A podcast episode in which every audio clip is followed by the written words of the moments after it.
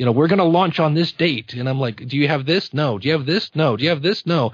Okay. Can we move that date back? No, it has to be this day. And I'm like, why? Podcast Junkies, episode number 18. That means we're legal. Well, in some countries, at least.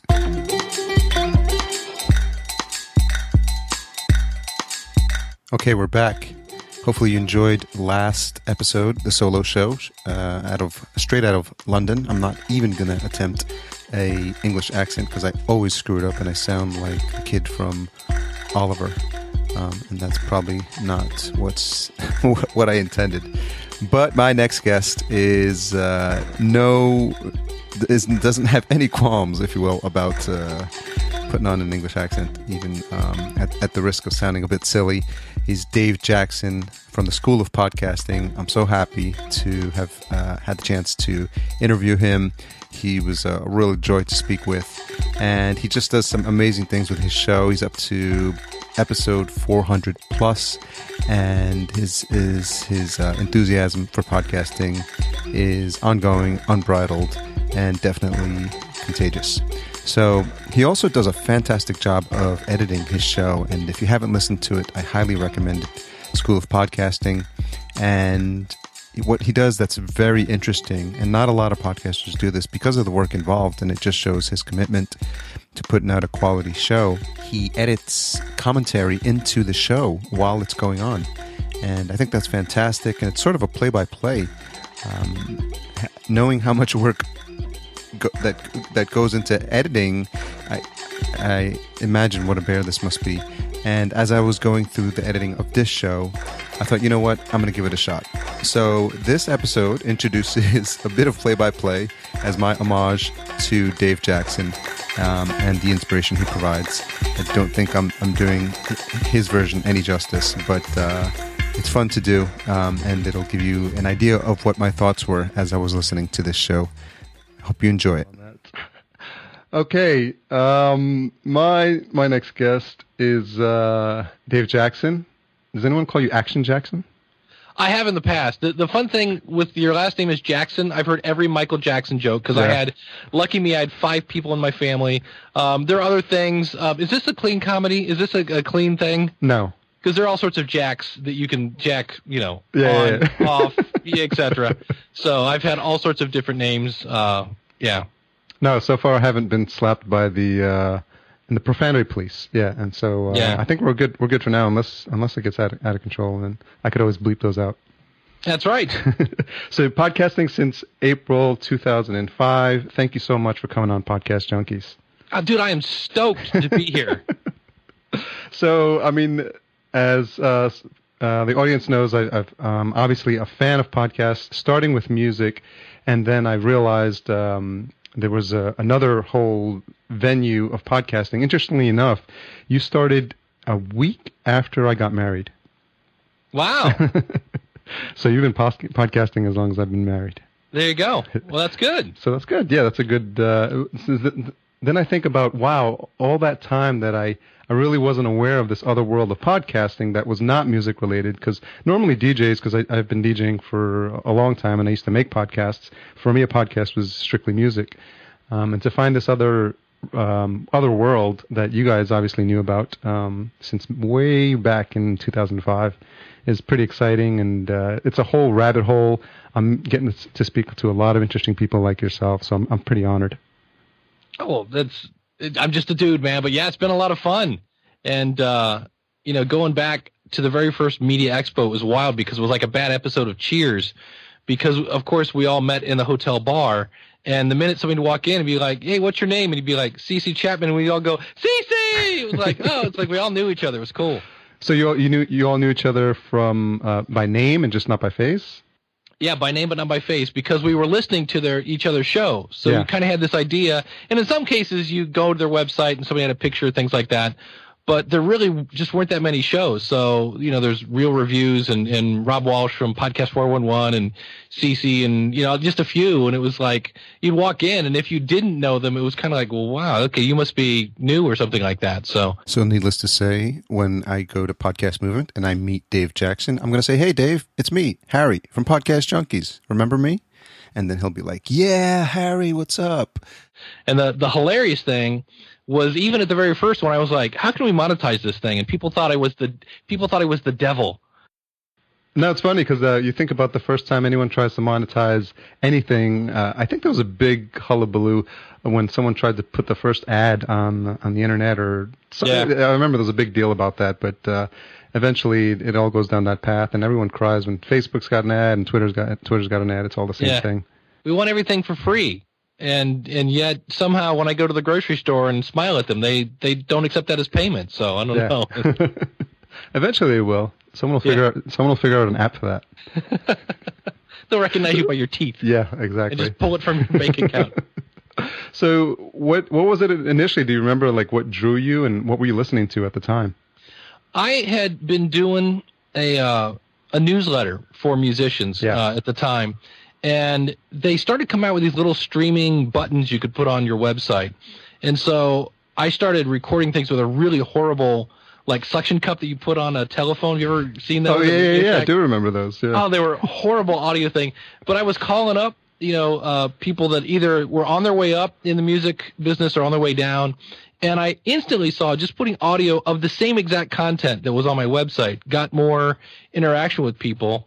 And so uh, a friend of mine who was like a big internet marketing guy uh, came back from some convention, and I had it tells you how long ago it was. I completely missed the MySpace boat, and uh, he said, "You know, you missed MySpace." I'm like, "Yeah, yeah, don't don't rub it in." And he said, "Man, I, I just came back from this thing. You got to get into this thing. It's called podcasting." And I was just like, "What?" You know?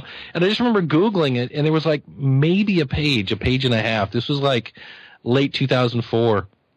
And uh, so I tried to piece this part one together. And I never will forget the first time there was a program called Juice. It was like one of the first podcatchers. And uh, first of all, I, I installed it, and the voice I heard coming out of it was Adam Curry, Yeah. was this guy from the 80s and one of the guys that helped invent podcasting. I'm like, hey, this is cool. I know that guy. And the minute I, I got a file to go up and then come back down, I was like, oh, this is this is going to be cool. And uh, yeah, at that point, I was just hooked. And I just started taking my newsletter at the time and turned it into a podcast. And probably within two to three weeks, I got my first voicemail from a guy in Germany. And uh, not making it up, I literally almost fell out of my chair. When I, I hit play and I like hear that, hi Dave, this is Michael Van Laar from Nuremberg, Germany, and I was just like, whoa. Okay, wait a minute. Th- that just tells you exactly what an impact this listener had. He remembers the guy's name, which I think is really cool. And because it's just me next to the water heater in the basement, you yeah, know. yeah. and uh, that's when I was like, oh, that's that's like the given the, you know, the when you it, you see in the movies, right? The the drug dealers always give the first one for free, and I was like, oh, that's that's it. I'm I'm hooked, man. It's and and that's just what I knew. So at that point, every passion in my life became a podcast. So Yeah, and it's, it's I guess uh, you could say you've really gravitated towards it because it kind of fits from what I've been, and obviously been listening to your show. And you know, someone's a good host when you, you smile and you're in a room by yourself and you listen to a podcast and it's just you in the room. And, and if anyone were to look, be looking at you through the window, they'd be like, wow, this guy's like laughing to himself in the room. And uh, I've had that happen on several occasions with good podcasts. And uh, I've had the pleasure of doing it with yours because I'm like, man, this guy's crazy. I am. I I try to. Uh, uh, you know, for me, my my day job that I still have, and people are like, "Oh, it's it's so bad that you can't quit your day job," and I'm like, I kind of like my day job. Uh, I had a great class today. I was teaching five people Microsoft PowerPoint, you know, and but at the end of the class, they're like, "That was awesome, woo!" So, when was the last time you taught something and that was the reaction you got? It just speaks to passion in what you do, no matter what it is. So um, I've been a teacher for 20 plus years. I mean, I actually taught a class on how to surf the internet because people didn't know what it was. I mean, I've been around for a while, so I get to scratch my teacher's itch. Um, I've always been a geek. I've been making websites back in the day with uh, front page. You know, Oh yeah, I, rem- I remember that. yeah, and then the fact that it's creative um, kind of scratches my artiste amount because I'm a guitar player. So the fact that I can kind of uh, be creative, be a geek, and yet be educational at the same time, uh, to me, it, it is. It's just something that I just love. And then I've always been kind of weird anyway, and, or, or wacky.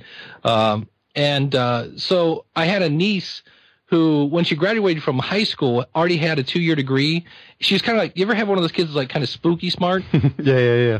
And the reason was when she was like two or three, she could already read because we my brother bought her like some you know Roger Rabbit teaches reading or whatever, and she's in there having a blast, not realizing that she's learning stuff. And so I just at the time uh, thought, wait a minute, if you can make learning fun, it doesn't seem so much like school. And so I've always tried to just a not take myself too seriously and uh, anything I can do to to make things kind of fun, I, I do. I try the thing I try not to do. I I unless on occasion I've tried a couple of these, but usually I'm not trying to be funny. Like usually, if you try really hard, then you turn like Sh- Shecky the podcaster, and it's just not.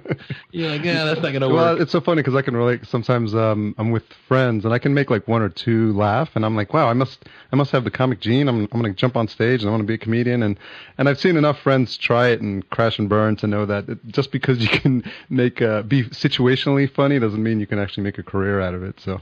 Yeah, I've I almost one time got up at a uh, uh, open mic night for that, and I I realized that I had a solid two minutes, and I went, that's not going to be enough. I'm going to Yeah. go up to I might hit one out of the the ballpark, but uh, after that, it's going to be like, so, what about this airplane food, huh? You know, it's like uh, I'm going to go to all of the cliches. So Yeah, because well, if you, I don't know if you heard about the Jerry Seinfeld uh, documentary. He was talking about how he went back on the road and he was just trying to build back up his material, and he had to do it in like one to two minute in, like uh, increments, and he would just try a bit out. And it would crash and burn, and he, I think being Jerry Seinfeld gets you only so far.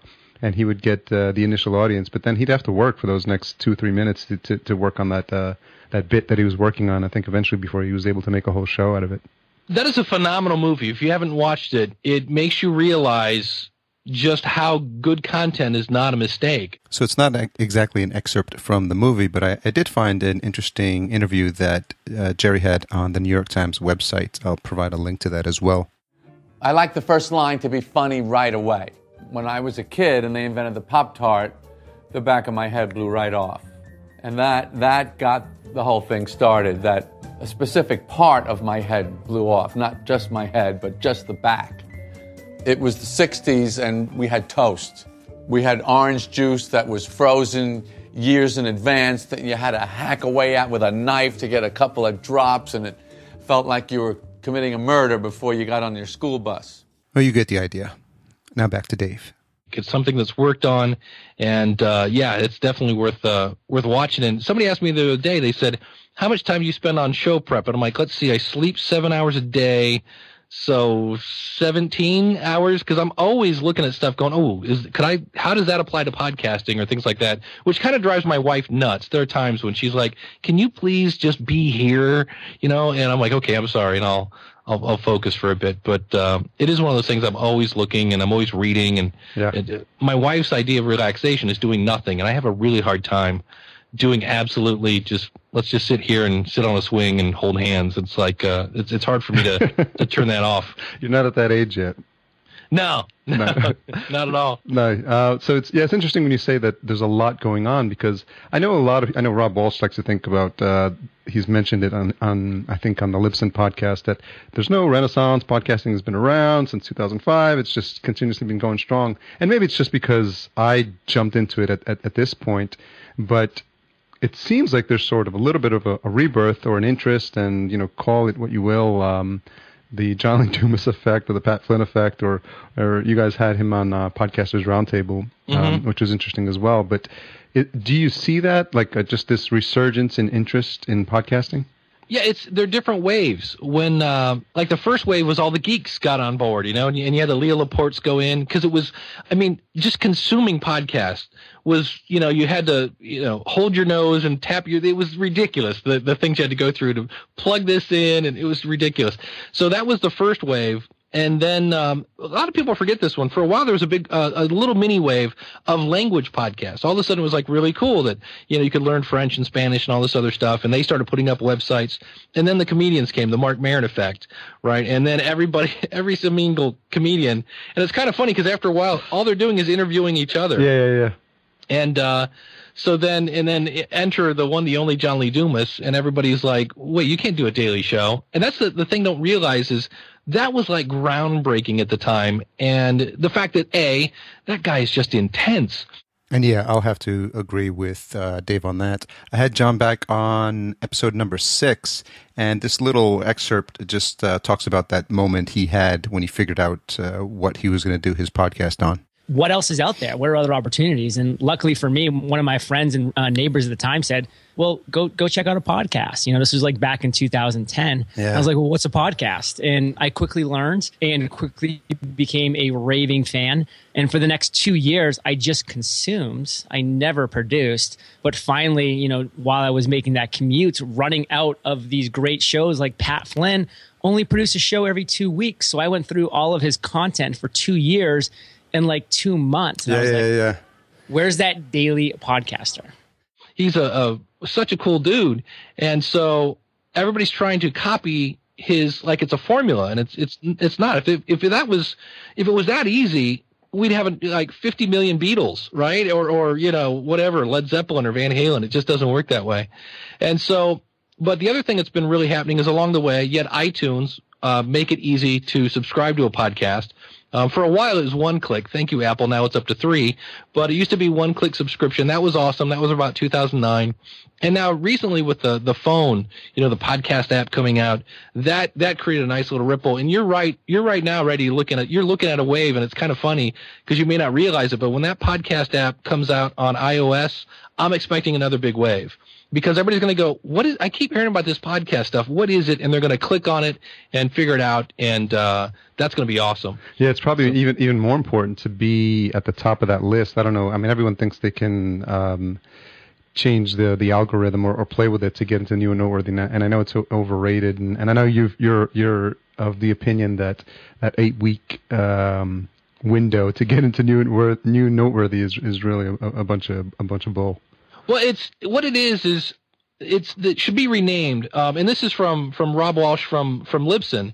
You I, apparently you have eight weeks to get into new. Yeah. You have infinity to get into yeah, noteworthy. That makes sense. So, um, but yeah, everybody's like in. It, it really depends on your genre. I mean, I've seen, I had one client of mine that got into new and noteworthy with one episode. So the whole, you have to have three, no. But she had a really successful blog and she went to everybody she knew and said, hey, go listen to this and subscribe. So you can get in with one episode if you have, you know, an audience already. And, um, you know, and, and her numbers did go up quite a bit, but I've seen other people in kind of a, it was health, right? And, and fitness. So that's a huge genre. Yeah. And I had somebody else that get on to new and noteworthy, and I think they got a, a bump of a couple of hundred. And again, I'm not to say only a hundred, but when you compare it to a couple thousand, it's, it's lesser. So it really depends in some cases on, uh, you know, what your niche is and things like that. It is going to be a bump, and any bump is a good bump. But uh, I think in the end, so many people focus on the promotion, and I've got to get new and noteworthy, and they haven't taken the time to um, to really make that wow content. So that now you get found, and people are like, oh, okay, I'm going to hear this. Wow, cool. It's got a great artwork, and then you listen to it, and you're like, meh, yeah. it's all right, you know, and then they don't come back. So it's uh, I sometimes wonder where the fire is. I get a lot of people that are, you know, we're going to launch on this date. And I'm like, do you have this? No. Do you have this? No. Do you have this? No. Okay. Can we move that date back? No, it has to be this day. And I'm yeah. like, why? You know, let's get it right first. It's so. almost like it's almost like they've got the pieces in place that are not as important. You know, they they think they have a, a cool name, and like you said, the artwork, um, and probably one of the most important things is the content because I, I know you give uh, you tell your listeners, hey, give me three listens, and then you know you decide for yourself if I'm just a little too out there for you, or if you want to stick along for the ride.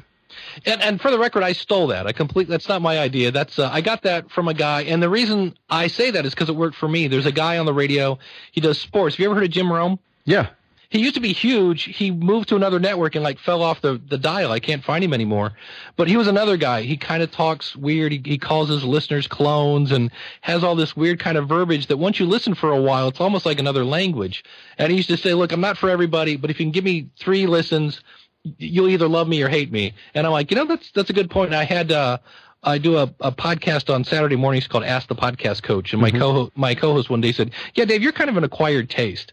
And he said, "You know, sometimes it's it's." He goes, "I didn't quite get you at first, but he said I listened for a couple episodes and I went, oh wow, this this guy's pretty cool," and that just triggered the Jim Rome thing. And I went, I got to start telling people, listen to. uh Listen to give me three episodes, and if, if I'm not your cup of tea, then thank you so much for giving me three tries. But uh, I try to keep it um, when I record. Like right now, I'm, I'm looking at you here on the camera, and when I record, I picture you sitting right on the other side of my desk here, and I always try to talk like I'm talking to one person. I, I just take it from there. I, I have my notes that I want to cover. There are a few shows that I've done where I don't have notes, and I always go back and go, man, I got to quit doing that because I just, I'm so ADD. I'm all over the place. So I always try to have some sort of path, and I try to think about, okay, what what's the takeaway of the show, and uh, you know, try to focus on that and get in, hit the topic, and, and get out, and hopefully in an entertaining fashion, and and go from there. Of all the interviews I've done so far, I, I think this was an interesting point that a guest brought up, and he actually put it into into concrete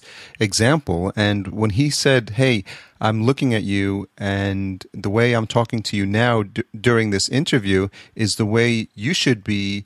Conducting your shows, uh, envisioning that you're talking to your guest right at that moment. And that really hit home. I thought that was a, a pretty uh, important um, point he was making there. Yeah, I think one of the ones that jumped out at me was when uh, you were rounding uh, rounding up the the episode, and then you switched into your preacher voice. Yeah. And, I was like, ah, this guy's interesting. Okay, I get it. I mean, he's he's he's not he's, he doesn't take himself too seriously. I think you like to say that life's too short not to have fun. Yeah, I said life's too important to be taken seriously. I have a plaque around here with that somewhere. And there are times when I think to myself, you know, I might be costing myself business. Somebody might say, oh, this guy's a little too goofy. I'm I'm really serious about my podcasting and this guy seems a little left to center. And I'm like, you know, I I would I can see that, but on the other hand, if you work with me, we're going to create great content and we're also going to have fun while we're doing it. And so, and it's to me, you just got to be me. And I guess I could, I could try to be calm and talk about podcasting. And I'm like, that's just not me. So that's for, and, pe- and that's for people that want to uh, create an NPR podcast, I guess, right? That's it, absolutely. and I did. it. Did you ever have you heard the NPR episode? I, I did one where I had interviewed like five people. Yeah. And I was like, oh, how am I going to squeeze this into one episode? So you know how NPR takes clips and things like Oh that. yeah, yeah, yeah. And, and I- and I did the whole podcast like this. Okay, here here we hear how Ken said this and blah blah blah, blah and then I play a clip. Actually, I'm working on another one. I'm That I'm was a, that was a recent one, I think, right? yeah, it wasn't too long ago. So, and it's, and that's not really something that I, I sit back and think, you know, okay, this month I'm going to do this wacky thing or that thing. It's just, in that case, I interviewed two people and kind of had another half a person in the can and was like, oh man, how am I going to fit this in here? I can't, you know, this is going to be like a two hour podcast. And so I listened to each one and took notes on like what each answer was. And it, it really is a huge amount of work. But in the end, I've had so many people say that was a really cool episode. I'm like, there's no way I can do that every week. I'd, I'd have to quit my job and things like that. Yeah, because a lot of people uh, are f- fans of um, the the NPR podcast Radiolab. Okay, definitely going into uncharted waters here. I found a clip of Jad Abumrad, who's the host of Radiolab, talking about the process, which uh, continues to fascinate me. early on, it occurred to me that storytelling is a deeply musical act. And I set it up and turned. Three, two, one. You're using your voice to kind of go up and down. You're playing with things like pitch and contour and rhythms. I just kind of took that to its logical extreme in the making of the show. Generally, what I will do is I'll sit there at the computer, microphone. This conversation they're having just started over. I'll sort of write and edit And the. The. And the. and compose and score the thing all at once. I'll do a lot of weird kind of uh, blending of words and music to create those very strange landscapes that are that the stories exist within. Because for me, it's like these stories they're about discovery, they're about newness, and so I'm trying to create these sound design embodiments of the like feeling of exploration, which is about like, ooh, what's what's around the corner. And I mean, the production value on, on that is just off the charts. I mean, I, I can't imagine. I, I know you like to say there's four minutes of prep for each minute of content, but when you listen to what those guys do, it must be like an, an hour Yeah, for each. four hours of prep. Yeah. Yeah, that's one of the things I want to do. Um, I'm working on this another one that's that's coming up, and it probably won't be out till probably September. But one of the things I want to do is I'm going to track every second I take doing that, because just so I can say, all right, if you're going to do a show like this, it's more like you know 10 minutes per per one minute of podcast. Yeah, it depends on, on how polished you want it to be. And Yeah. what I was taken aback with um, was when you did the episode on editing. And it was interesting because you said, okay, I'm going to take you through a whole, my, my, my editing um, time, and I'm going to show you what I'm doing, and I'll play some of the stuff that I normally wouldn't leave in the podcast, and I'll show you exactly where I'm making the cuts.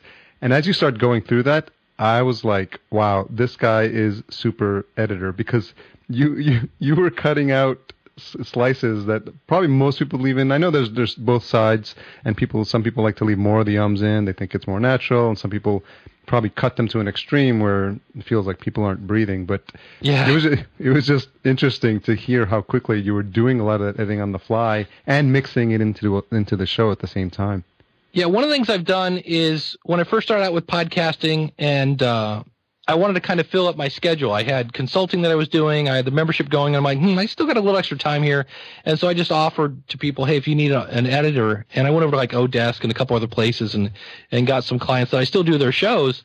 And so when you start, if you have somebody says, I want you to take out the ums and your nose, and you're like, oh, okay, cool. Because number one, the meter's running the whole time you're doing that. But on the other hand, I can, I can see an um coming. I, I know what it looks like. And so you just get used to going in and, and you kind of, um, identify what I call a low hanging fruit. And, um, you know, you pull that out and then it's, you get the other ones where for me, I, I talk so fast sometimes when I get excited that I just run words together and you're trying to cut out one little word. And that's when you're like, nope, that's too hard. I don't want to dig out the scalpel. We'll just let that one go. And, um, yeah, it's, I'm working. That's what my speech is going to be on. My talk at, uh, podcast movement is kind of based on that episode. Cause originally they said, uh, when I was asked to speak at Podcast Movement. They said submit some ideas, so I submitted a bunch, and then they didn't. I didn't hear anything back. So um, I actually pulled that episode. That was actually that's a good chunk of what my speech is going to be like at Podcast Movement. I'm going to add some new stuff to it, uh, but um, we're going to talk about that. Like, okay, do I need to edit? Do I not need to edit? Things like that. And I think there's there's times when you do and times when you don't. Do you feel do you feel like it's something that uh, obviously you're getting better at it as you go through the over the course of the years. Do you do you see that it was a conscious movement to do more of that as as you progressed in terms of your episodes? In in theory, you would think I would have to do less because I was getting better at it. I, I think it all comes down to show prep. The more I'm I'm doing things on the fly, or if I have, uh, uh, you just you go through a, a period like right there, I just went uh, uh, uh, period. Now I might cut that out or not. Okay, Dave. I was tempted to take that out, but I thought I'd leave it in there just to to prove a point that not everything is perfect, and you have to look for those opportunities when when they come, and and then just make the call on your own. And so, the more prepared you are, the more you know what you're going to say, and the more your your brain doesn't have to scramble. My problem is my brain is always about five seconds in front of my mouth. So I'm trying to get those in sync. And a lot of it is when I talk about podcasting, I just get so pumped up that, you know, I'm, I'm breathing heavy and, and I'm ready to go and I'm excited. I can't wait to tell you about this, that everything just goes out the window. And so you end up with your, your brain and your mouth are completely out of sync. And for me, I don't know what inspired me to just start editing. I just was listening one day and I was like, oh, I said something and was like, um, and I went, oh, that's easy to pull out. So, and then I use a, uh, a program, Sony SoundForge, that I found that you can speed up. It, you do get the chipmunk effect, but you can still kind of understand it. And I went, hey, I can listen at almost 2x and pull this out. So I just wanted to give you a quick example of what Dave is talking about from his recent show on editing. So one of those things in here is this is what I call low hanging fruit, and it's this. That was so here again is him talking again. I think uh, that was yeah. That was what There's my another thinking one was. Uh, now that's an example right there of something I might keep because in some cases it's uh, but it's also right next to a of the last word. Uh, so you have to kind of cut close to the bone to get that. Uh, there we go. So if I cut that out and my again, this has to sound like it's unedited. So if I listen to this now, so it's it's the I'm not defending it. I'm just saying that it's that was that was what my thinking was. So you can hear that's Mark trying to get his thought together, and I do that all the time. Back to the interview. And so, depending on what my schedule is, sometimes I go through and pull it out, and sometimes I don't. Like I just interviewed uh, Pat Flynn, and the interview itself is pretty much spot on, except in the middle, Pat was being Pat and just like just dropping the golden nuggets. And he got done with his answer, and I was so enthralled in what he was saying, I had no idea what I was going to say next. And so I just like, all right, we're going to pause for 10 seconds because I need to figure out what I'm going to ask you. And I was like, I'll pull that out later, you know. So, so there are all sorts of things you can do to speed that whole thing up. Yeah, I think that's that's awesome, and I tend to leave more of that stuff in. I don't know if you listened to the interview I had with Elsie, and I, her baby was crying. And I was like, I'm Yeah. just going to leave that in because, I mean, I, and maybe because I get away with it because of the show, and I, I think it's like an inside baseball thing. Um, and, and people get an idea of like what I think people like to know what goes on in folks' heads as as we're talking through this, and it is you know, it's not going to be perfect because if you're in a room and it's just if they, they were to walk in and be like, "Hey, Dave and Harry talking about podcasting," it's not like every moment of that is going to be perfectly edited either. So Yeah. One of the things I, I do on occasion is I have a if I have a an enormous amount of of bloopers or whatever, Yeah. I will th- I will throw them at the end. And uh, I've had people say, "Man, I'm so glad you did that because I thought you were like not human." And I'm like, "Oh no, trust me, I'm very human." yeah, And uh, I'll be and usually it's the beginning of the show. That's the one thing I don't write out. So I'll be like, today on episode number 419, we're going to be talking with Pat Flynn about his business and no, that's not what we're going to wait. Elgin. So it's always the intro that I kind of make up on the spot. And that's the one I usually end up just tripping over my tongue or whatever. And I'm like, and so I'll throw that at the end. I'm like, all right, I'll put some funny comedy music over it and things like that. And people seem to think that's funny that listen to Dave. He can't talk either. So he's just like me. you mentioned you went to uh, Tonight Show, Jay Leno, Yeah. and you you, you noticed that they, they actually did the same thing, right? He came out and uh, and did his started his monologue, and he's like, ah, no, no second take. Yeah, it was just weird. It's like, nah, nah, nah, whatever his music was, you know, and it's the Jay Leno show, and here he comes, and like, wow, there's Jay. And it was like right in the middle of his first joke. He's like, eh, and I don't know if they went to go to like the new card, because I couldn't see what happened, but I don't know if it was like the next cue card or something, but he was just like, all right, and we're going to do this again. And off he went back behind the curtain. I was like, wow, that's kind of cool. So it's, it's that behind the scenes stuff that always uh, seems to work. over the over the the course of uh, the the years that you've been doing the podcasting, has there been a conscious effort to do um, a, a regular mix of interviews and solo shows, or does that just evolve over time? Uh, probably around episode 200, it just dawned on me. I'd gone to a uh, a new media expo, and I always do lots of interviews. Anytime I get in front of podcasters, I'm like, "Cool, just suck the brain out, suck the brain out of your brain, yeah, suck the uh, intelligence out of your brain, and find out what people are doing that's working and what's not doing." And all of a sudden, the interviews were kind of running out, and it was just like, okay, now what do I talk about? You know, you can talk about the latest news, but can I say buy an Audio Technica 2100 again? I've already heard that, and so it's. I'm always worried about, um, you know, it, how do I repeat myself? And in some cases, because more and more people are getting into podcasting, you know, you need to say these things because there are so many people that if I had a nickel for every time somebody said, "Oh, I wish I would have found you about a month ago," because they've got the super expensive microphone and they bought a bunch of equipment that they don't need and they're they're just doing things and I'm like, "No, no, here, let me show you this and let me show you why you don't need that." And um, so I just started interviewing other people. Um, I just had a guy on my last episode who put his media on his web host. He was using DreamHost for his website. Well, I've been telling people for years this is a really bad idea. I've talked to I've talked to HostGator, I've talked to Bluehost. Nobody will give you a number, but I'm telling you, eventually it's going to cause a problem. Well, this guy contacted me. He started a podcast with him within a month was getting six thousand downloads.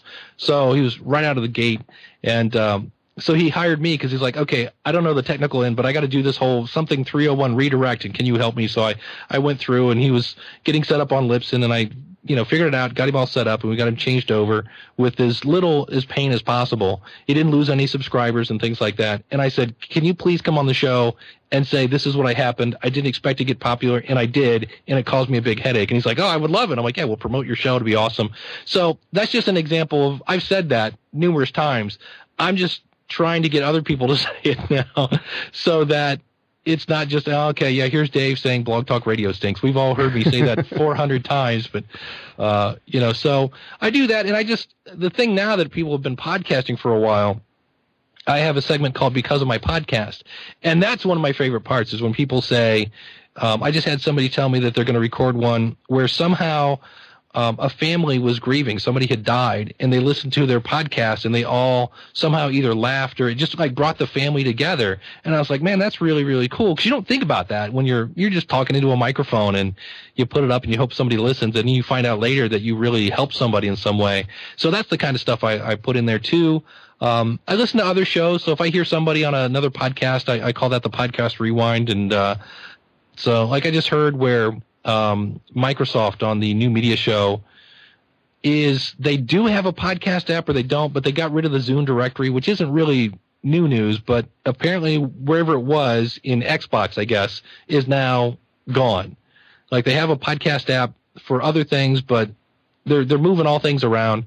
So if I hear stuff like that, that's what's going on in the industry and things like that, I'll I'll throw that in my show. Yeah, I think a lot of times you think that everything is being covered or everyone knows everything there is to know. And I think what you're I mean you're definitely pointing out with so many people coming on board now, it's the help of the people who have been there and done that and, and fallen over and, and, and gone through the equipment nightmares who are there to provide the guidance for the people who are just kind of jumping in feet first and saying, "Oh, I, I can figure this out," and then they find out, like uh, the guest you had, that uh, there's certain problems they, they hadn't anticipated, and I think that's where a lot of the experience of of the folks who have been been doing this for some time comes into play, and I, I think it just it's there's more of, of, of a need for for for um, the the veterans, if you will. Well, my favorite is when they say they want to go buy a microphone and it's they're going to get this condenser microphone. I'm like, hey, wait, I got a drawer full. You can you can you can have one of mine. Enjoy picking up the sound of a pin falling in the background because uh, you know they're they're not always what they're cracked up to be. They are great. They pick up everything. The bad news is uh, they pick up everything. yeah.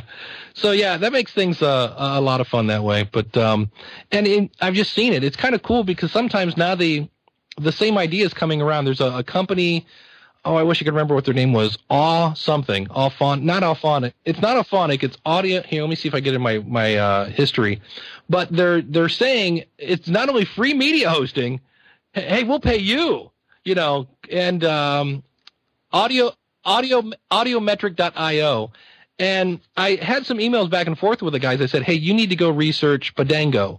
I said, cause they did this back in 2008 and I said, and they went out of business. I said, so, you know, hey, more power to you. Hope you can make this work. But I'm just letting you know it's been tried and true and, and, uh, it didn't work then and hopefully it'll work now. We'll see. So it's, it's fun to see some of the things that failed before. I'm like, well, let's, let's see how the industry's changed now. Maybe this is, maybe it's its time. Yeah, obviously there's there's ideas that just weren't right for their time. You know, insert the Newton or the Palm Pilot, any of those technologies. Or the, the I had a Creative Nomad MP3, which was like, wow, ah. this is this is this is like digital files. And the the the moment I knew this was something cool was when I was running in the, in the gym and I had it on, and it wasn't the the Walkman or the Discman, whatever yeah. it was at the time. Nothing was skipping. I was like, this is digital. It doesn't skip. It's awesome. Yeah. These, these guys are going to make millions, and just you know right, right, right idea, wrong time. So yeah, um, yeah. So I, I think you know, for, for the listener, it's even more important to to listen to a. I think that just speaks to listening to a wide range of podcasts and not just whatever's hot right now or someone who just started podcasting. Because the I think the the history that you bring or um, you can see a lot of the things that have been tried before and you put your perspective on it. And like like you said, sometimes the technology changes and and, and a, an idea that was brought out uh, years ago now might come out and now might work. Um, you know, I'm, I'm sure you've got a bit of skepticism when you see those things, especially things like free hosting. Yeah, and the other thing to keep in mind, I remember once when the whole patent troll thing came down, I wasn't going to talk about it on my show, and because I'm like Cliff Ravenscraft already talked about it, my friend Daniel J. Lewis had already talked about it. I'm like, ah, you know, I don't want to think I'm copying them. I'm like, it's kind of in the news, but I'm sure everybody's heard it. And so uh, one of my listeners said, hey Dave, I, I noticed you didn't talk about the the patent troll and I just read about this. I didn't hear about your show. What's going on? And I'm like, well, you know, Daniel talked about it, and and uh, Ray probably talked about it too over at Podcaster Studio. And um, I said, I just didn't. You know, I'm assuming you're listening to their show, and they're like, no, I I listen to you. You know, and not nothing against those people, but you know, I listen to you, and it dawned on me that you know, here in the states, you know, you got what four big, uh, you know, NBC, ABC, CBS, and, and Fox. Let's say those big four every night they have the same everybody's like okay today there was a big fire in california or whatever. There was a, a flood in ohio or whatever. Lebron james came back to the cleveland cavaliers whatever it is. They're all talking about it. So why do we have four different ones? Well maybe you want to watch i don't know katie couric or whoever's i don't I don't watch the news because it's, but you know, Dan Rather or whoever, whoever's doing it because maybe you like their style or maybe you like their hair or whatever. So, you know, there's going to be news out there. And so I just, at this point, I listen to other shows, but in the end, I'm like, I always go back to my audience and I'm like, okay, would they be interested in this? And if they are, and somebody else has already talked about it on their show, well, that's fine, but I'm going to talk about it on my show and I'm not going to assume that they're listening to all my my quote competition because I'm assuming they're listening to me, and if this is good content and this is what they want to hear, then I'll talk about it. Yeah, I think it's it's whatever got you into podcasting is what sustains you, um, especially if it's the enthusiasm you, you brought into it when when you when you started the show and, and you felt like you had a different take on it. Uh, that's going to come through in your your voice and, and in your shows and in your enthusiasm. And like you said, you're going to get like you could all be talking about the same thing, but uh, in the end, the people stay because they have a, a connection with the host. Yeah, it's everybody has their own style and their own presentation, and you know, it, it's funny. I we were mentioning earlier before we hit record. You know, I was teaching PowerPoint today, and I got absolutely straight nines. That's as high as you can get on from every single student. They're like, "Wow, this guy just rocks." And I, I was like, "Wow, that's a that's a cool way to end the day." Well, last week I was someplace, and I only had two students, and they completely raked me over the coals. And you know, I looked at them like I, I taught the class the exact same way. And you're going to connect with some people, and other people like, I don't know. This guy's a little weird. He's he's talking in a British accent in the middle of my PowerPoint class. What's what's up with that? So sometimes you connect with people and sometimes you don't. That's okay. You know, as long as you don't get fired, I guess. yeah. But, uh, yeah, you mentioned that you you, you still like uh, doing the, the teaching because I'm sure people have asked you if hey do, do you want to do podcasting full time and if you had the opportunity to do it full time, but I, I think it, it, teaching's in your blood, right? It, it, just is. It's something I fell into. I uh, I was a copier technician. My original degree was in electronic engineering, and my dad was kind of a, a, geek. He was a mechanic, and we had our whole basement was just filled with broken TVs. He was always tinkering and pulling out tubes and things like that. And I would go down and tinker. And I remember I fixed a radio and a couple other stuff. And I thought, oh, this would be cool to fix stuff. And then I went to school, became a technician, and I found out that if you're a technician, everybody you deal with is upset because their stuff is broke. And so after about two years of that, I was like, man, this is this is not what I thought it was going to be. And um, uh, my manager said, hey, we're we're thinking of creating this new position. We need somebody to go out and train people on how to run their office equipment because it was getting more and more complex. And you could go out and set it up, and, and you seem to like to talk. You know, would you be interested in this? And I'm thinking, hey, if if if it ain't broke, that sounds great. I'm awesome.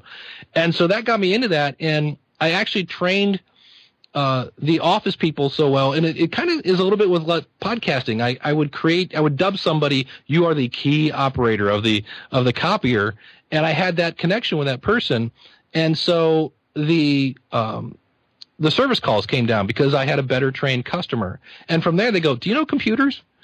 And then that led to that. I did training in the newspaper industry. I would go around and train newspapers how to run these big scanners that were the size of a, a sofa, you know. So um, you know, I've just been teaching all sorts of different things all over the years, and it's always been some sort of technical thing, and something somehow it's tied to a computer, and uh, yeah, it's it's a lot of fun. And to me, when I when I have somebody walk in, like I had somebody today uh, in my class, she was just petrified. She's like, "Is everybody else? Is this like a beginner's class?" And I'm like, "Yeah, you can't. This is as beginning as we're gonna get." She's like, "Okay," because I'm I'm sure all the other people in the class are going to know more than I do. I'm like, no, it's okay. We're, we're going to start at zero and we're going to go to 50. It'll be cool.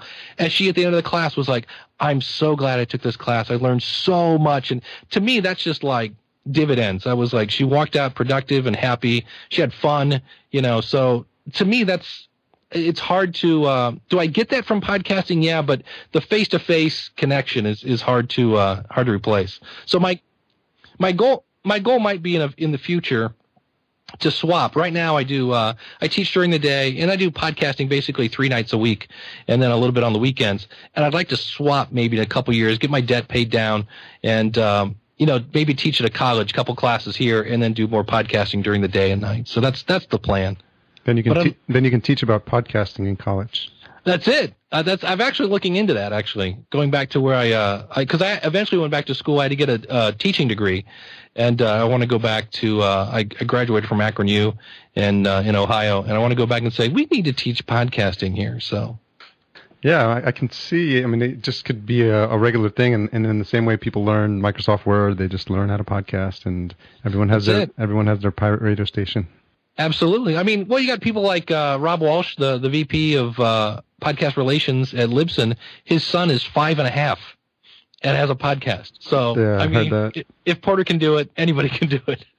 I mean, it helps when your dad's a podcaster, but yeah, that's that's sort of uh, Yeah, sometimes you see those things, and uh, it's always going to happen with every generation and with every technology. Like you see the kid who's three years old with the iPad, and you're like, "Well, I, I had couldn't even operate, you know, like uh, a VCR when I was when I was that kid's age." But I think it's just a different learning curve right now, um, and we're living in a, in a different world because the things that we thought were high tech back then you know, I, I, when I first got my Palm Pilot, I was like so excited. I'm like, look, it's a calendar, and uh, and you could put And it's a like a clock list. and a to-do list, and I could write with it, and it's amazing. And I'm like, oh my god! But I, I keep all that. Like, I have a box of uh, technology, Oh, yeah. my technology graveyard. I got one. I got a Sony Walkman. I've got a couple of old Android phones behind me. I'm like, Yeah. yeah, you got to dust that stuff off. It's awesome. So, uh, have you you were talking about uh, support for folks uh, from uh, like with technology? Have you ever seen the IT crowd? The IT crowd. It's an it's an English. It's a British show. It was it, only ran for like three or four seasons, and I think something about British shows. They only do, every every season for them is like six episodes or something. It's not like Walking Dead, like tw- twenty six or thirteen episodes, whatever it is. But uh, yeah, it's hilarious. It's really really funny. I highly recommend it. I think the first two seasons are on uh, Netflix, and, and and it touches on that whole topic of like it, it's um, an IT help desk. So. Uh, what's the name of it again? Is that it? Just it? IT help Yeah, desk? yeah. So well, they call it the IT crowd, and but when you Okay. when you when you look when you look at it, it's called the IT crowd. So It crowd. Okay. yeah, yeah. and it's the See. guy, it's the Irish guy who's who was in Wedding Crashers. He was the policeman. Okay. Yeah. I'll definitely check. It, it drives my wife crazy because when I watch stuff from from England, I walk around the house just talking like this for the rest of the week. Right, governor. It's funny because I was listening to one of those shows where you had an English accent on, and I I recently came back from London. I had to uh, do something for for work, um, and it's it's hilarious because I, I I went and a, a friend of mine said, "Hey, I've got an extra ticket to Monty Python," and I'm like, "Monty Python, the farewell tour in London." I'm like, "Yeah, of course, sign me up." And I just had no idea what I was in for. I go there, it's like a, a stadium of like twenty thousand people, like singing along to every song, and, and they know all the jokes, and they're a, a, a treasure over there. So it was an it was an experience. Be- before I married my wife, I said you have to watch um, Monty Python and the Holy Grail. She's like, "What?" I said, "You have to watch it." I'm like, "If you can make it through that, I'm like, this is what you're getting into. I think this is funny. I think this is hilarious." And the whole time she's like, "What?" You know, I'm like, "No, come on. He, he cut off his leg. It's funny." then she's like, "You're weird." I'm like, "Well, I'm just letting you know this is what you're getting into." That's funny. Like a rite of passage. Yeah, and uh, you're still married then. Still married. I, I had known for a while that I might have to do a solo episode, and I was sort of dreading it. And I was like, "Oh, what, what the heck am I going to talk about?" Because I've heard some some good solo episodes, and some where people just just like you're literally like running out of things to talk about, and and it's just like trying to fill up the space. So um, I think for I was stuck for a moment. Then I, remember, I remember that it was like, well, it's it's my show, and I, I can try new things. It's not like anyone's gonna shut my show down because it's, it's my show. So I think I just did an episode where I was just kind of walking around and checking out the site. Yeah, I heard that it was cool. It was like a sightseeing too. I could, Yeah. I could hear the buses going by. It was cool. yeah. Try something new every once in a while. Absolutely. And it breaks up kind of the monotony. I mean, one of the things, if we go back to um, Howard Stern here in the States, right? One of the most, if you watch his movie Private Parts, they say people that like Stern listen to like 15 minutes. Reason why? They want to see what's coming next. And then the people that hated Stern actually listened longer. And they said, well, why are they listening? They hate him. They go, they want to see what happens next. So I think if you can occasionally change it up without completely like, hey, it's the podcast show. Today we're going to talk about knitting. Yeah, I don't know that's going to work. But as long as you can keep on your topic and maybe approach it in a different way or a different style, uh, I think people will, will kind of go, well, that was kind of different. Let's see what Dave's going to do this week. Yeah, you did something like that with uh, the intro, right? Uh, a couple up, a couple episodes ago, where you were, uh, what was it that you were doing? You were trying out like a, it wasn't your typical intro music. Oh, I um I was doing a show because for me, I I like when people share stuff personally that applies to their topic. So if somebody said, Dave, how did you learn about audio? I could say, I run the sound system when I was uh, 16 at my church. That's basically how I learned. I, I sat behind the guy. This is a fun story. Well, fun and sad. I sat behind the guy and watched him turn the knobs. And literally that week after he left, he dropped dead. And they went, all right, Dave, you're the dude. And so I was like, all right, I guess I'll learn how to turn knobs. Um, but yeah, so I, I don't mind stories that, that tie in, but when I tune in to hear, you know, you have this, you know, how to make a million dollars in five minutes, I'm like, oh yeah, I want to hear this. and then I got to hear how you hate Bob Seger for 17 minutes. I did an episode without any music, and I just I uh, pulled out my guitar because I'm like, hey, I'm, let, let's talk about me. And I, I just turned on, I, I kind of put on a persona of just let's be obnoxious and let's just, it's all about Dave. And I was like, hey, I'm, I'm this thing's, I plugged my guitar into my iPhone. Look, and, and, and iPhone's kind of like a podcast. So I just kept playing it and it worked because uh, Elsie, uh, from um, the feed, she sent me a thing and said that was hilarious because you cannot believe how frustrated I was getting that you wouldn't get to the point. I go, there you go. That's what I was looking for. Uh, and um, yeah, so I just did that, and people are like, it was funny because some people said, well, that was really frustrating. Good point. Oh, by the way, you're a really good guitar player. So it's kind of the best of both worlds. So it let people see a side of me that I normally don't do, but I also did that to kind of prove a point. And then I, um, I went to Fiverr. I'd heard so many people say you can find really good stuff at Fiverr which is kind of true, but man, you have you have to search through the the the haystack to find the uh, needle. And so I had this guy with this huge deep voice, and he um, I forget what I originally asked him to to say, and then at the end he threw in the man, the myth, the legend, you know, kind of thing. And I'm like, oh, I'm definitely using that. So I threw that into this episode, and every time I said anything, it was it was preceded by this big sports music, and now here's Dave Jackson. So it was just a fun way to show the point that hey, in the end, it's it's really not about me; it's about the the listener. And so again, just an entertaining way to uh, to prove a point. I think that was the episode or the one before you, where you were uh, talking about how much of a fan you are of Chit Chat. Yes, basically, uh, I had Cliff Ravenscraft on, who's actually a friend of mine, and Cliff is kind of the the king of chit chat at times.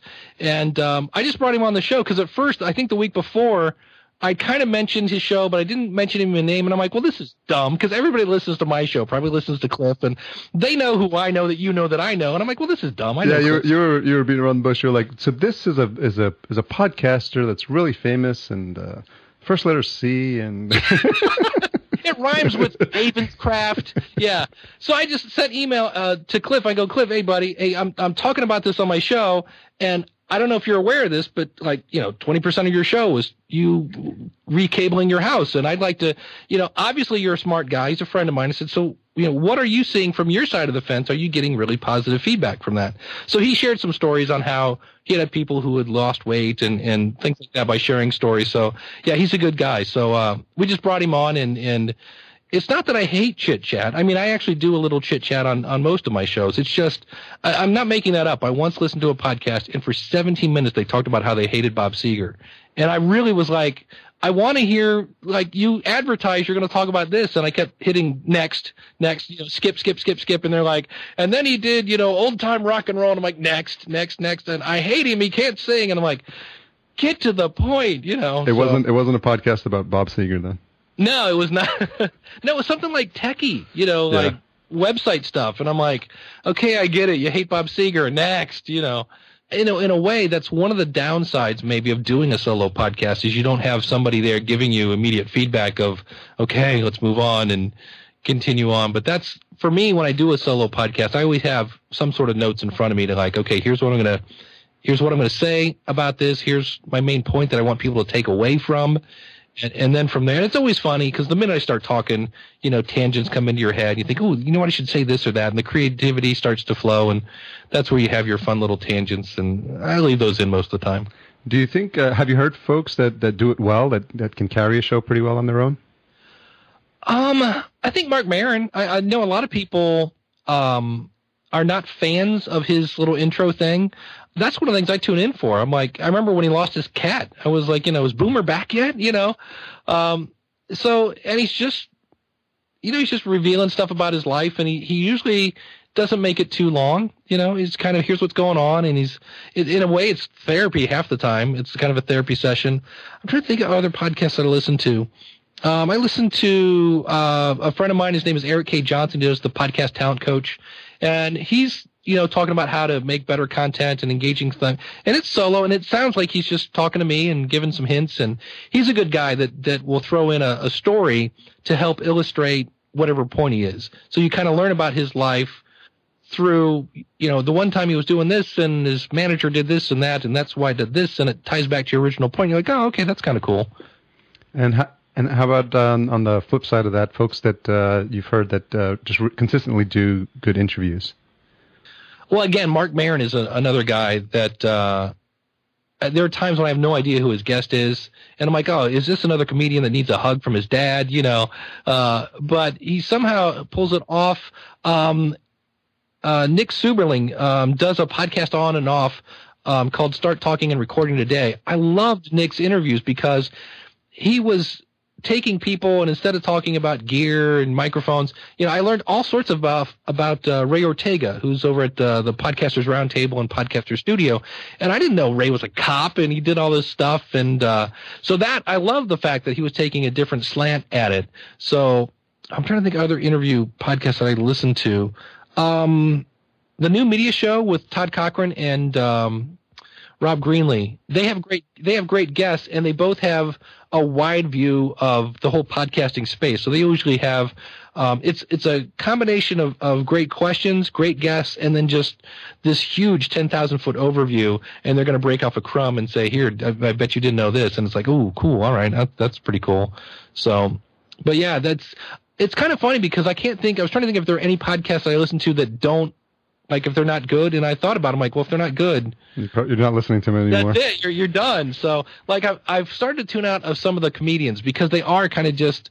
Oh, on this week's show, Adam Carolla, really shocking. Okay, you know, and I like Adam Carolla, but there comes a time when they're interviewing, you know, Marsha Pitzman, and I'm like, who? Because I, I just made that name up, and you know I've just never heard of them, and I'll I'll give them a little bit, but after a while, it's it's the whole yeah, my I, my dad didn't hug me, and you know, so I moved and I started doing acting, and like okay, I think I've heard this, and in the end, it just it was a case where I'm like, okay, that didn't make me laugh, it didn't make me cry, it didn't, you know, it's an hour that I can't get back, so. Someone who had a, a really has an interesting podcast is it's off camera. I don't know if you've heard of it, but he's he's a photographer, and then he started interviewing the people he was uh, photographing and I think he only does one or he doesn't do it that often. But he recently had Sarah Silverman on, and uh, you know, I, I, I thought I kind of had an idea who she was, and you know, mm-hmm. her, her, her personality obviously is a is a big part of who she is. But uh, I learned a lot from that one, so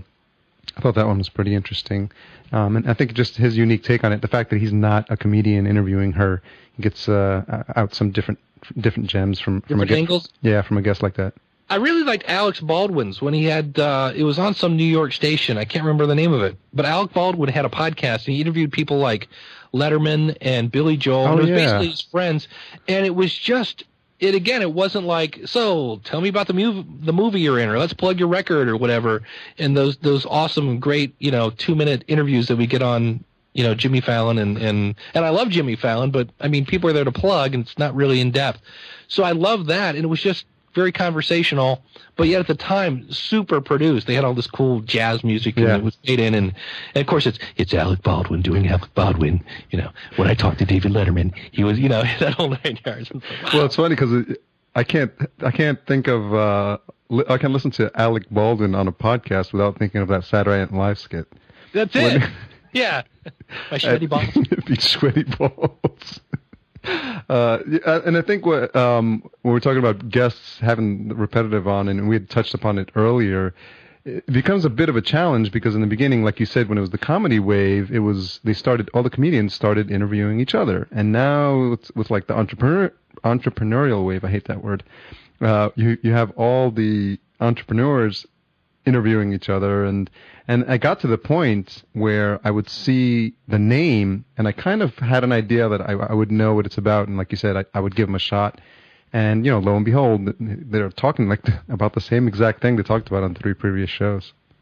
Yeah, I uh, I had the privilege of interviewing Pat Flynn, and I have not, nowhere near have I done any kind of prep that I did for that because I didn't want to do another Pat Flynn interview because it's always like, hey, it's Pat Flynn, he loves his kids, he's such a nice guy, and I was like, all right, like I asked him, I'm like, how long did it take you to become Pat Flynn?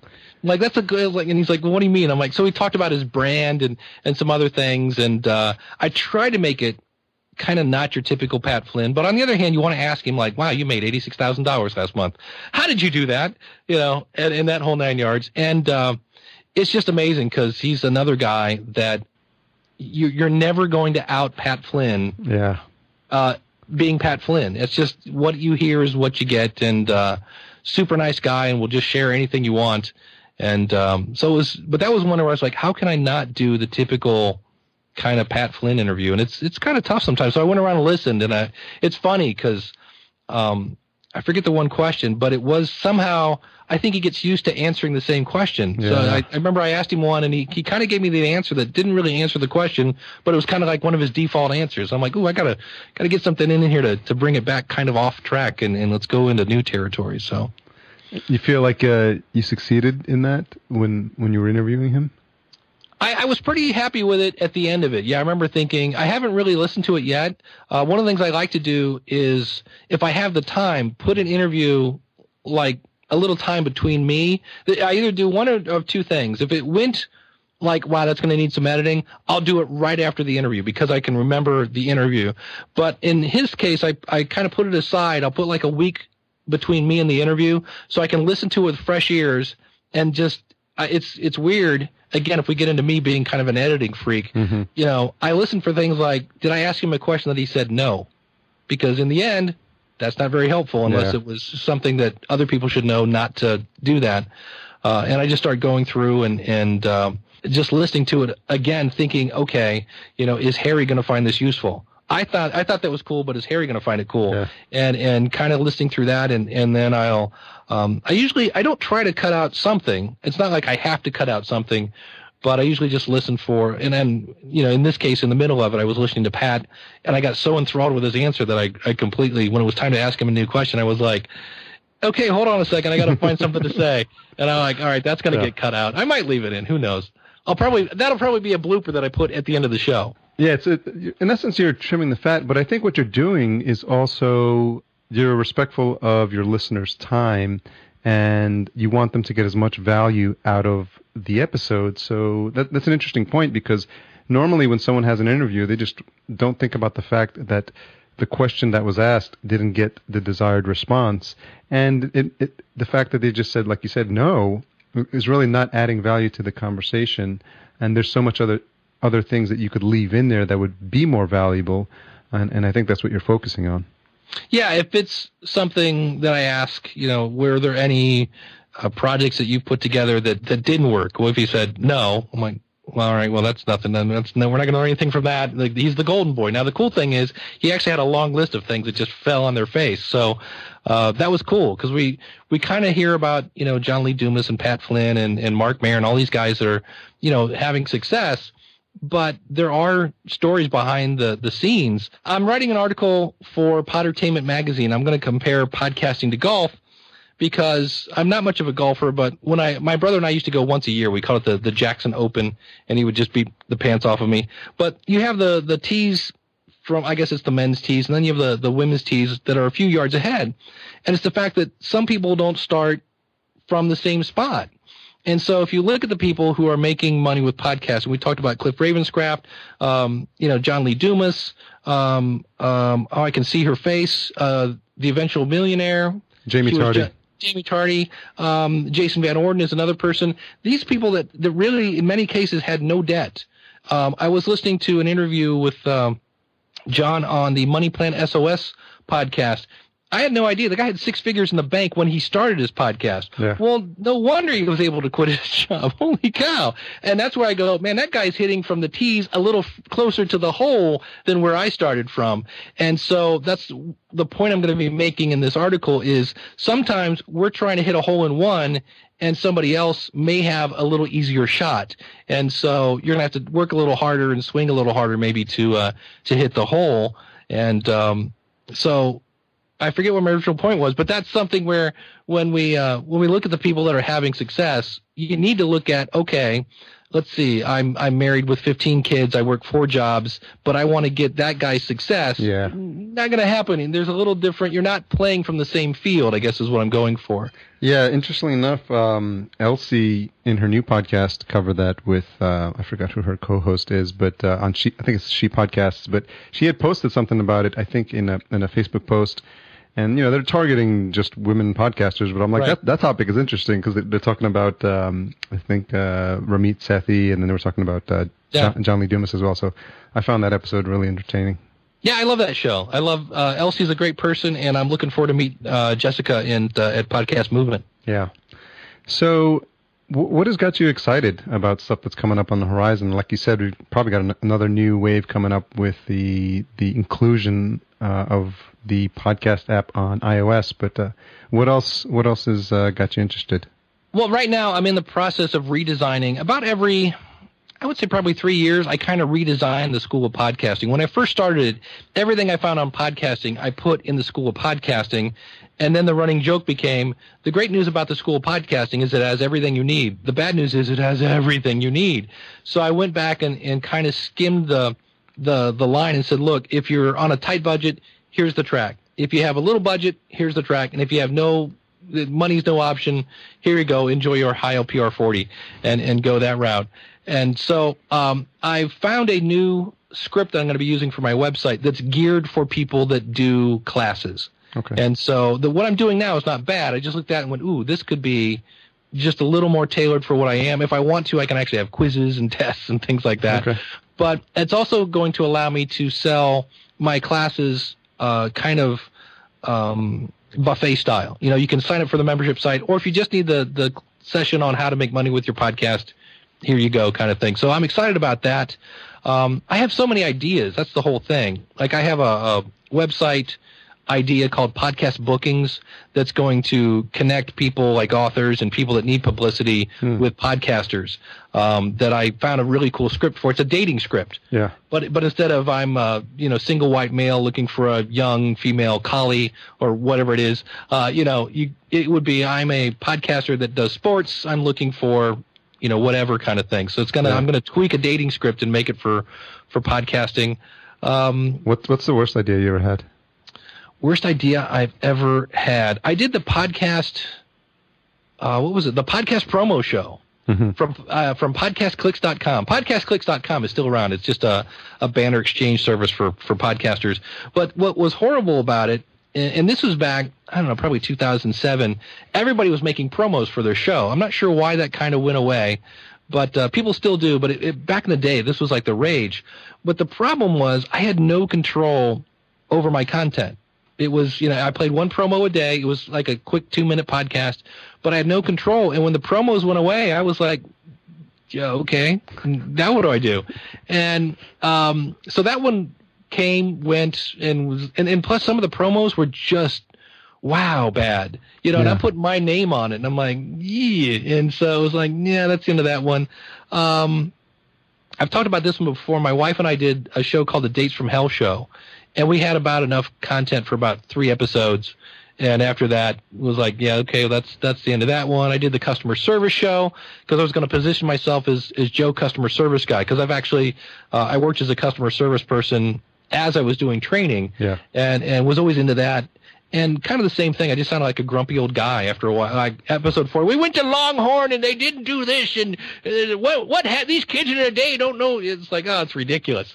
So you know, not everything I do turns to gold, and uh, you know, you, you try it, and you see it, and you go, "Oh, all right. So I'm always uh, I think every podcast is a um, a work in progress Mm-hmm. you know, we kind of do it. We, we get feedback and like, oh, okay. I got a guy tell me today, if you play that clip about uh, listen three times with the music, he goes, that's just like nails on a chalkboard, man. I don't know where you came up with that. Please don't play that again. And I'm like, all right, I got that. You know, it's it's just one listener, but Yeah. all right. I don't want to don't want to put nails on a chalkboard. So we all tweak, we listen, get feedback, and and that's just really goes back to the whole training thing. You basically you design a class to accomplish something, and you put your students through it. And at the end, can they accomplish whatever they're supposed to? And if they can't, you go back and you listen to what okay, where, where what are you missing? And then you go back and you create the curriculum to better connect with your students so that they can perform the task. And you just the last part of that is is always evaluate. And then you take the evaluation and put it back into the class. And in theory the class gets better and better. And in this case the podcast gets better and better. Spoken like a, a true teacher. that's it. It's that whole teaching thing i do. It's in your blood. yeah. What I think is really interesting, what I uh, that is different in your podcast, is that you actually take uh, co- you insert commentary into your show, and this must be an editing nightmare. But you go back and you pull snippets of episodes. You did it with one of my shows, and you make commentary on it, and then you you pull in a, an- another snippet relative to the topic you're talking about. That must take a lot a, a lot of work. And were you always doing that? No, I used to do an uh, I do an interview. I'd go through and, and grab the golden nuggets. And it would be one file, and I'd say, "And here's my my show. Here's my talk with with Harry from Podcast Junkies." And I would I would then record another segment that said, "Hey, wasn't that a great interview, man? That Harry, he's a great guy. You can find him over at podcastjunkies.com." And I would record my response based on what I heard like 10 minutes ago when I was editing or whatever. And I was listening to Michael Hyatt. I'm a big fan of, of his books and his podcast. And I noticed the one day he said something about, we'll talk about this after the break. Mm-hmm. And he, and he played something and like left. And I was like, I wonder if people like, it's like, hey, you, you sit here and listen to this interview. I'm going to go, I don't know, get a Coke. And so I just started, um, listening to it with people. And then as I was listening to it, it was almost like a director's cut where I'm like, oh, I should have said this here. Or, oh, did you get that? That was a really good point. And so I just started doing that. And I had more people like, that's hilarious that you're doing that. And I, I love to hear you get fired up. And so I went, well, it takes, you know, three times as much time because instead of just dragging the file in, I'm now listening to that with you. Yeah. But that's kind of part of it. I went, well, this is cool because now we're listening to it together. And I got a lot of, of positive feedback when I started doing that. And I had one person said one thing they liked about it is, at least at this point, aside from I guess Radio Lab, um, not a lot of people have that style. And I'm like, well, I didn't know I was doing anything unique. I was just, you know, pressing pause and saying, here, did you hear that? Write that down. That's good. So yeah, it, it definitely adds more time to the, the podcast. But when I got a, a, fair amount of people saying that was really cool, I like when you do that. That I went, all right, I guess we're going to keep doing this then. So yeah, that, that's that's one of my favorite things about the show, the fact that you're inserting that live commentary, because you sometimes you hear a, a nugget, if you will, on, on a podcast, and you're like, that's interesting. But the fact that you're almost confirming it and saying, did you, no, no, but did you really hear that? Because, because you guys, you guys kind of, you do some effects. I think you did a rewind effect or something like one time or something where you, you make it a point that it's, it's a nugget of information and, and just people should pay more attention what's funny is I did one in my last episode. I interviewed uh, uh, this guy from uh, the Sex, Drugs, and Rock and Roll show, yep. and I, I, hit pause and made a point, and I'm like, so that's really really cool or whatever I said. And when I hit unpause, I in the interview said the exact same point, and I'm like, all right, there's edit point number two. We'll take that out because I'm repeating myself. I'm like, I, apparently, I really thought that was a good idea twice. It's a, it's a unique aspect to your show, and uh, folks should definitely listen and, and folks who haven't listened should definitely uh, check you out because I, I, think it's it's one of the things that makes your show uh, special and stand out. Thank you. That's, that's always good to have feedback. Um, so as we get into the home stretch here, what what what or who is uh, currently inspiring you? You know, if it's someone you, you you may not have touched on already. Boy, that's a great question. Um, really, my competition in a weird kind of way. Um, one of the reasons I like Ray Ortega from the Podcaster Studio and Podcasters Roundtable and Daniel J. Lewis is those guys. I listen to their show. Erik K. Johnson is another guy from uh, the um, podcasttalentcoach.com. And I remember when Ray found this cool microphone preamp that plugs in and it gives you like this awesome sound. And I was like, how did he find that? I've never heard of that. What a, it was such the nugget.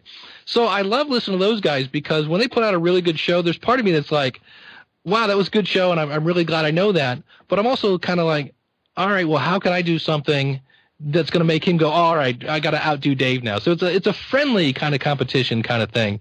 Um, so those guys always are kind of pushing me. In terms of interviews, I, I, I do a lot of things where just things in life. I'm like, I try to reverse engineer everything I do. Mm-hmm. So if I watch a Jimmy Fallon sketch on YouTube, or or if I go to a, uh, I went to a, a Christian rock concert uh, from a band called Casting Crowns, and the guy was just hilarious. His in song banter, and he gave this behind the scenes stuff of his songs that I was like, okay, why was that good? Because I walked out and like, man, that was a, that was one of the best shows I've seen in a while. I'm like, let's see, personal stories, behind the scenes stuff they found a sponsor that really fits their audience because in the middle they have this whole thing about sponsoring a child and blah blah blah and it was really informative and, and, and cool but not too long you know. But on the other hand the guy and it was stuff you couldn't get someplace else.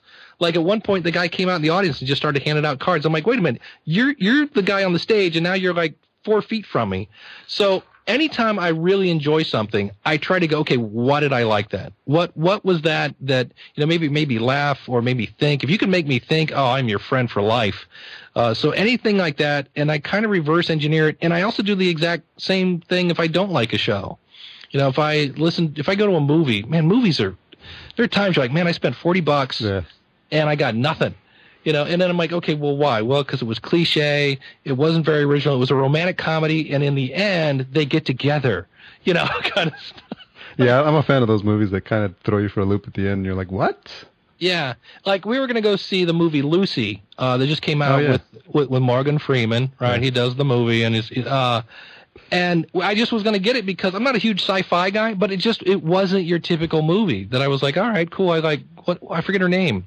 Scarlett Uh, Johansson. Yeah, I'm like, yeah, she's not, you know, it's not really hard to watch her on a screen.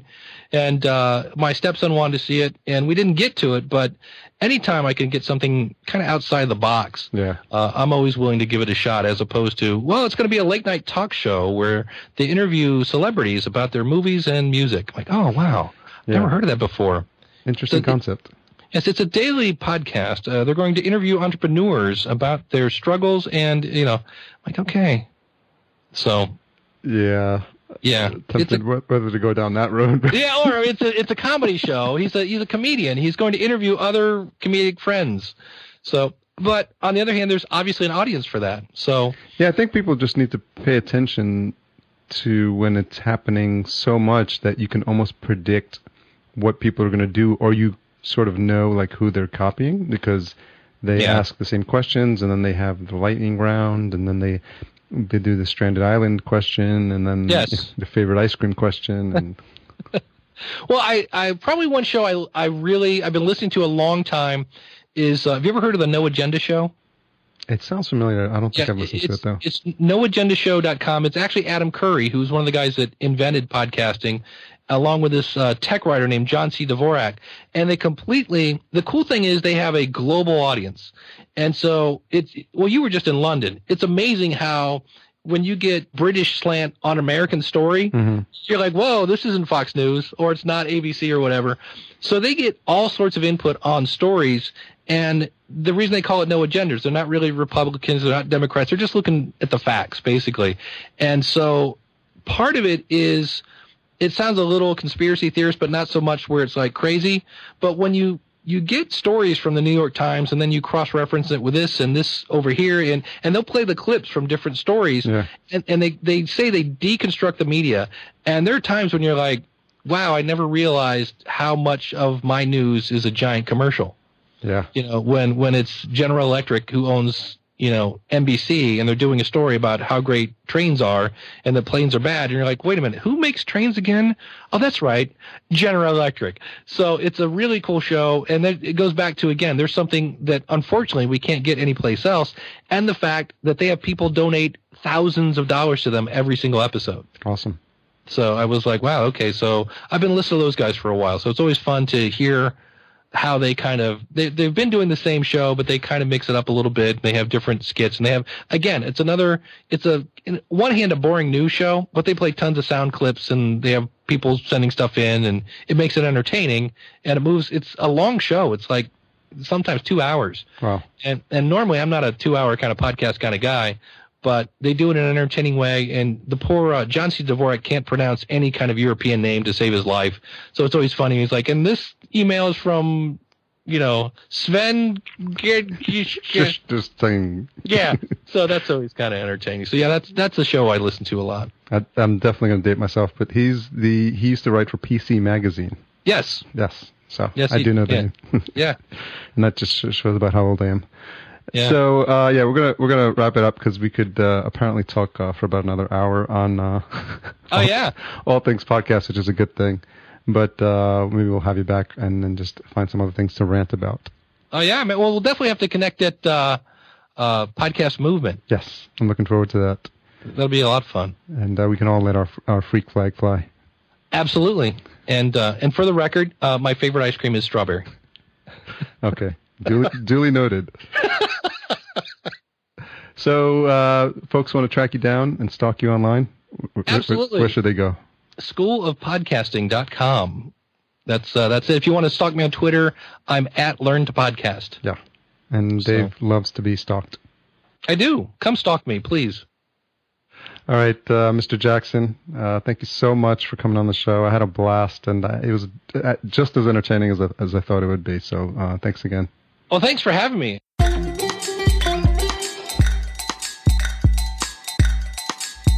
So as you'll notice, as we get towards the second half of that, I definitely uh, put the kibosh on trying to jump in there with uh, commentary, with every little tidbit that came to mind. I uh, just wanted to get a feel for it in the first half. Hope you enjoyed it. It's something that I'm probably going to sprinkle in uh, to some of the other podcasts, but like uh, mentioned earlier, it definitely is uh, a bit of work to do, but it's it's fun too. It, it makes you um, makes you think a bit more about the content and what other examples you can you can um, bring in, um, what other sounds, music, uh, snippets, uh, past interviews. It's really an open book, and you can almost go with it where you want. So you probably have to uh, make sure you don't let it get out of hand, or else you'll just be sticking in samples left and right. So Dave was incredibly entertaining, and I'm always inspired to talk to people who've been doing this for such a long time and who bring a fresh spin onto things and, and, and who continue to show an enthusiasm for podcasting. So I hope, uh, again, you enjoyed. I think I always say that, but I hope you enjoyed it as much as I do, as much as I did. Today's uh, musical outro is Alvvays, but it's actually written with two V's, and the track is called uh, Archie, Marry Me. So it's sort of a California 60s rock feel, um, but they're actually straight out of uh, Toronto. So it's an interesting selection from uh, Cedar and Soil, and I hope you enjoy it.